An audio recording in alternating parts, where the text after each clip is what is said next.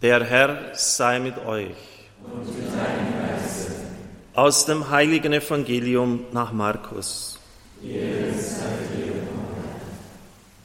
In jener Zeit zog sich Jesus mit seinen Jüngern an den See zurück. Viele Menschen aus Galiläa aber folgten ihm. Auch aus Judäa, aus Jerusalem und Idumea, aus dem Gebiet jenseits des Jordan und aus der Gegend von Tyrus und Sidon kamen Menschen, Scharen von Menschen zu ihm, als sie von all dem hörten, was er tat. Da sagte er zu seinen Jüngern, sie sollten ein Boot für ihn bereithalten, damit er von der Menge nicht erdrückt würde. Denn er heilte viele, so dass alle, die ein Leiden hatten, sich an ihn herandrängten, um ihn zu berühren. Wenn die von unreinen Geistern Besessenen ihn sahen, fielen sie vor ihm nieder und schrien, du bist der Sohn Gottes. Er aber verbot ihnen streng bekannt zu machen, wer er sei. Evangelium unseres Herrn Jesus Christus. Liebe Gemeinde, liebe Brüder und Schwestern im Herrn, liebe Zuhörer, Zuschauer, die Herausgeber von Kirche heute, einer Zeitschrift, die viele Pfarrhaushalte erreicht, wurden aufgefordert, sich klarer zu positionieren im Hinblick auf Papst Franziskus. Aufforderungen dieser Art erhalten nicht wenige christliche Radio- und Fernsehmacher, auch wir, fast jede Woche kommen irgendwelche Stellungnahmen zu Papst Franziskus bei mir an, meistens auch verbunden mit einer Liste, was der Papst angeblich alles falsch macht. Und ich wurde auch gebeten, Farbe zu bekennen, mich zu positionieren. Nun, da ich noch nie Schwierigkeiten hatte, in den Ring zu steigen, mache ich das auch. Nicht in dem Sinn, dass der Papst es nötig hätte, durch so einen Pfarrer, einen Landpfarrer wie mich jetzt da verteidigt zu werden. Wer bin ich, dass ich das tun könnte und müsste und sollte? Es geht um ein hohes Gut. Es geht um die innere Einheit der Kirche.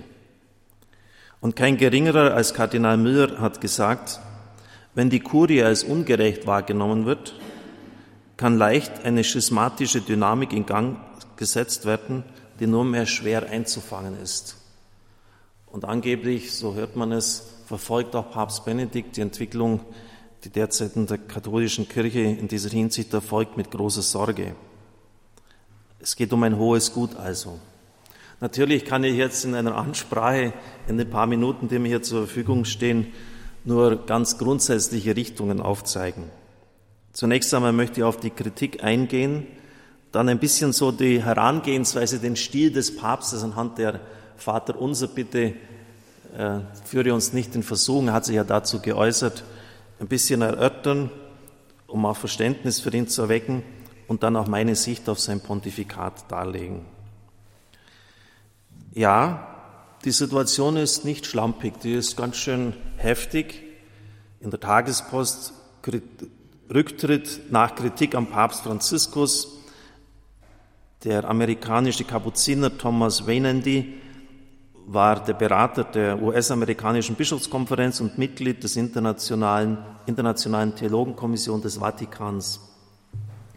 Er ist zurückgetreten und hält Papst Franziskus vor, chronische Verwirrung zu stiften. Also es ist schon ein, ein Schwergewicht, weil in dieser internationalen Theologenkommission des Vatikans nur die Besten der Besten Papst Franziskus wird es sich auszeichnen durch einen Mangel an Klarheit. So ein Zeitungstitel, Streit um Franziskus, jene, die jetzt Fernsehen haben, können das sehen, die Zuhörer muss ich es beschreiben. Wie katholisch ist der Papst? Wäre vor vielen Jahren, wäre eigentlich, ja, völlig undenkbar gewesen, noch vor einiger Zeit. Bernd Hagenkort ist der Verantwortliche von Radio Vatikan der deutschen Sektion war vor Weihnachten beim Verband katholischer Publizisten und Publizistinnen in Österreich zum 60. Gründungsjubiläum und er ist auf die Frage eingegangen, ob Papst Franziskus Irrlehren verbreiten würde. Also das muss schon auch jemand sogar vom Vatikan beantworten. Sie merken, das ist nicht einfach jetzt irgendwie so eine Randfrage, mit der beschäftigt man sich. Er richtet aber auch folgende Botschaft an die Vertreter eines liberalen zentraleuropäischen bürgerlichen Katholizismus folgenden Worte, Franziskus tickt anders, da muss man genau hinschauen. Also, dass der Papst einfach nur sozusagen wie liberal sei, das äh, könne man so einfach auch nicht behaupten. Dann hat das Domradio einen Kirchenhistoriker, Professor Wolf, auf Sendung gebracht. Es hätte sich nie jemand herausgenommen, in der Vergangenheit zu sagen, wir werfen dem Papst Heresie vor. Was dahinter steckt, ist schon klar. Nach der alten Tradition im Kirchenrecht verliert ein heretischer Papst sein Amt von selbst. Das ist der letzte Hintergrund, auf den diese Argumentation der Konservativen zielt. Wenn ein Papst heretisch ist, kann er nicht Papst sein. Und das ist schon eine neue Qualität in der Auseinandersetzung. Und zum Schluss, ich möchte es dann auch abkürzen, auch in unserer Zeitung fast eine Million Auflage, Feindbild Papst Franziskus. Es geht nicht nur um Richtungsstreitigkeiten, heißt es dort, innerhalb der Kirchenführung, sondern längst auch unter den Gläubigen. Zwei Lager streiten unversöhnlich um den richtigen Kurs der katholischen Kirche. Und wie es heißt, so am Schluss verfolge auch der emeritierte Papst die Entwicklung mit Sorge. Franziskus hinterlässt ein Trümmerfeld, ein weiterer Auszug. Ich möchte es jetzt einfach mal bewenden lassen es soll schon deutlich machen, dass das langsam kein Spaß mehr ist und dass schon auch die Sorge um die Einheit der Kirche, wir feiern jetzt ja dann, haben jetzt ja auch diese Weltgebetsoktave um die Einheit der Christen untereinander, aber wenn wir selber nicht eins sind, wie sollen wir dann mit den anderen, den Evangelischen, äh, auf die Einheit uns besinnen? Vielleicht einfach ein, ein Hinweis auf die Herangehensweise des Papstes. Die französischen Bischöfe haben das Vaterunser, diese letzte Bitte, führe uns nicht in Versuchung, anders formuliert und viele haben ja auch Schwierigkeiten damit. Ist jetzt Gott der Versucher, der die Leute da reinrasseln lässt, sie auf die Probe stellt? Und die Franzosen haben übersetzt, führe uns in der Versuchung. Der Papst hat dann bei dem Sender TV 2000, ohne dass er vom Journalisten gefragt worden wäre, dazu Stellung genommen und hat gesagt, ja, das ist gut so, das so zu übersetzen. Und weil ich des Italienischen mächtig bin und das heute ja alles im Netz dokumentiert ist, habe ich mir dieses Video angeschaut und man merkt sofort die Intention des Papstes. Denn sinngemäß, ich werde das in einer weiteren Predigt in der Fastenzeit auch zum Vater unser weiter ausführen, hat er gesagt, man soll sich Gott nicht vorstellen, als ob es ihm Freude mache, seine Kinder in Versuchung zu führen, das erledigt der Satan und Gott ist es, der uns führt, der uns leitet, aber man soll ihn nicht als Versucher darstellen. Mit anderen Worten, es ging ihm darum, ein dämonisches Gottesbild abzuwehren. Und das ist ja soweit so gut und so richtig. Nun, führende Bibelgelehrte des deutschsprachigen Raums, aber nicht nur dort, die keineswegs Revoluzer sind, haben den Papst dann kritisiert. Auch wieder auf der ersten Seite konnte man die Überschrift lesen, Papst irrt, in der Augsburger Allgemeinen FAZ, heilige Einfalt. Daraufhin hat dann der Kurienkardinal Walter Kasper einen ausführlichen Leserbrief formuliert. Nun, worum geht es? Warum werfen die dem das vor? Thomas Söding war einer von ihnen, der in Bochum lehrt. Der andere, auch ein renommierter Exeget in München, hat sich auch geäußert, weil der Sachverhalt leider nicht so einfach ist. Er ist doch ziemlich komplex. Genesis 22.1 heißt es ausdrücklich, Gott stellte Abraham auf die Probe. Jetzt haben wir den Salat. Gott stellt Abraham auf die Probe. In der griechischen Übersetzung des Alten Testamentes, der Septuaginta, ist es genau das gleiche Wort wie beim Vater unser. Also Gott, der in Versuchung führt. Oder nehmen Sie jetzt die Verkündigung des Engels an Maria her. Der Engel kommt menschlich gesehen, menschlich gesehen, völlig zur verkehrten Zeit in der Verlobungszeit.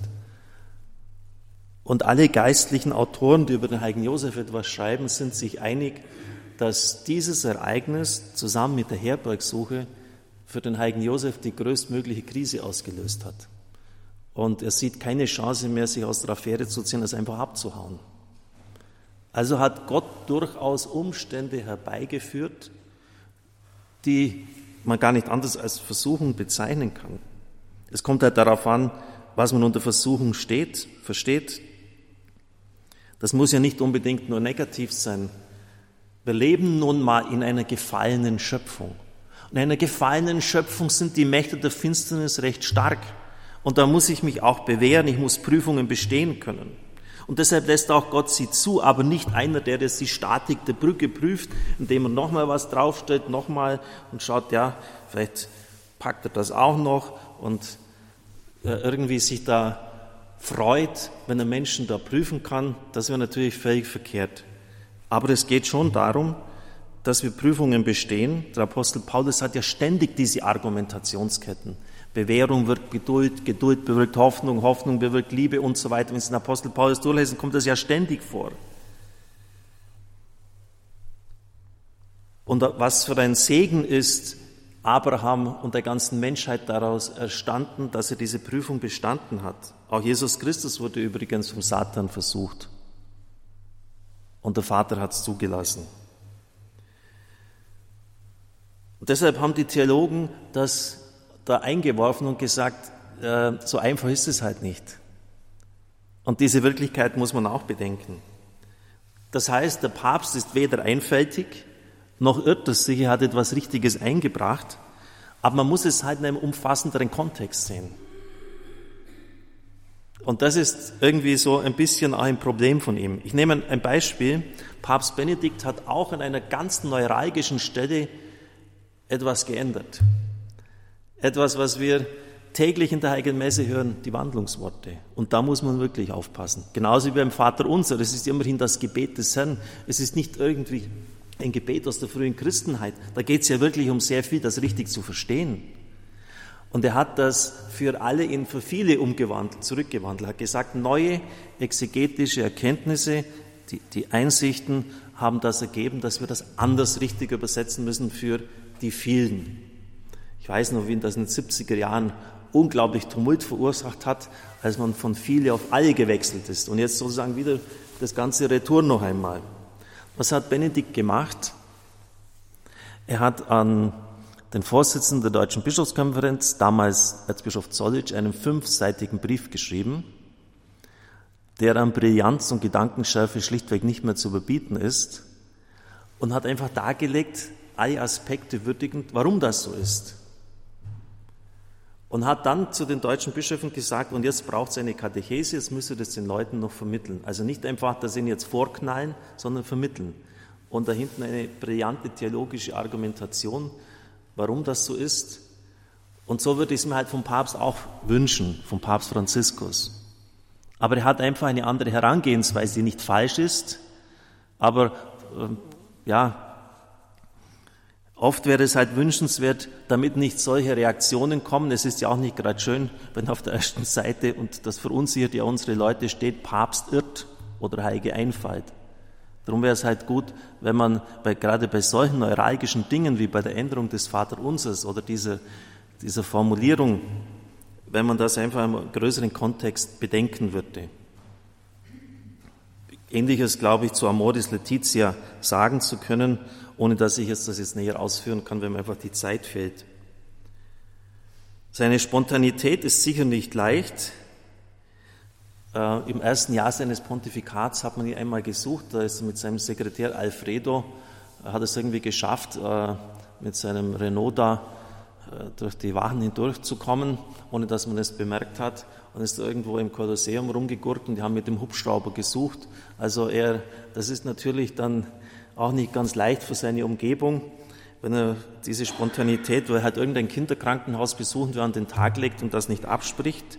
Er ist sicher auch kein Diplomat.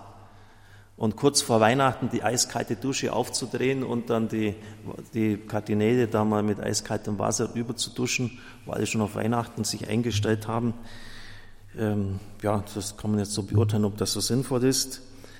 Und aus seiner Biografie, das schreibt er selber, äh, weiß man, dass er durchaus auch ziemlich autoritär sein kann.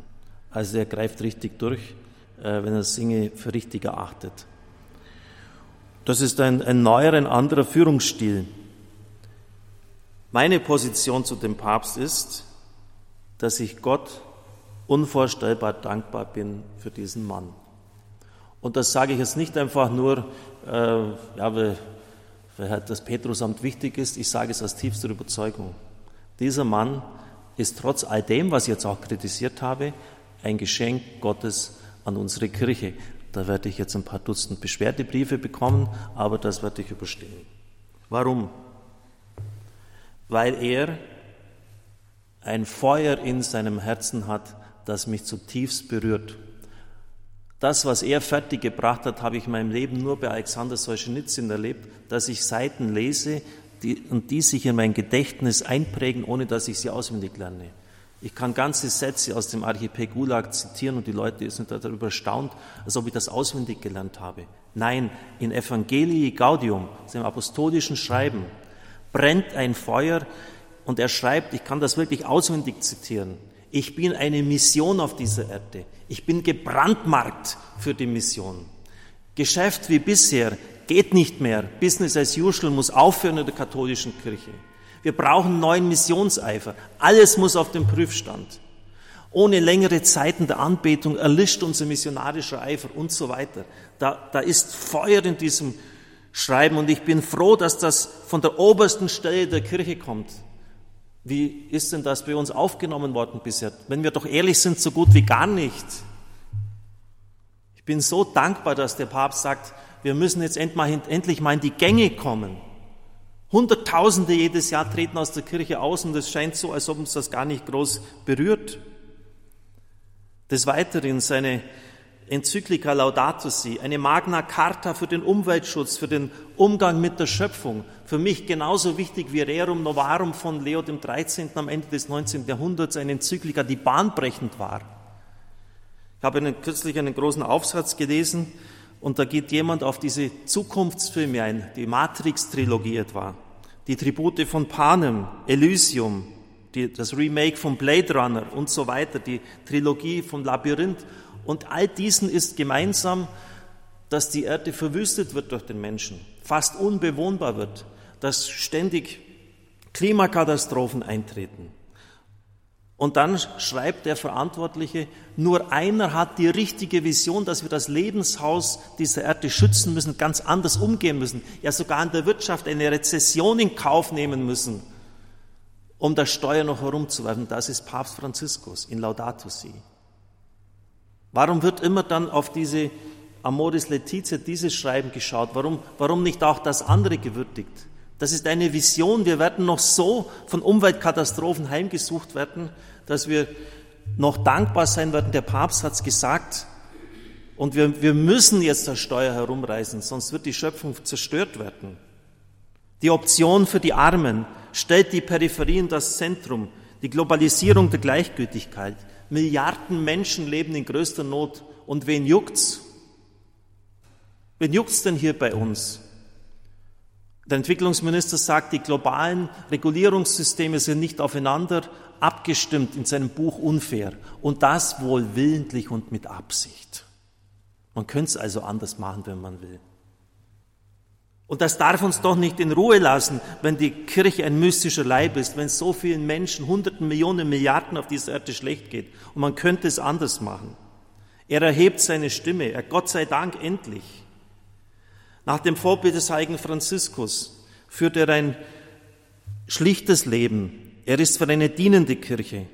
Kirchliche Ämter sind nicht Belohnung für persönliche Qualitäten, sondern sind Dienstämter, um dem Volk Gottes zu dienen und nicht um sich wichtig zu machen. Eine Kirche, die nicht dient, dient zu nichts.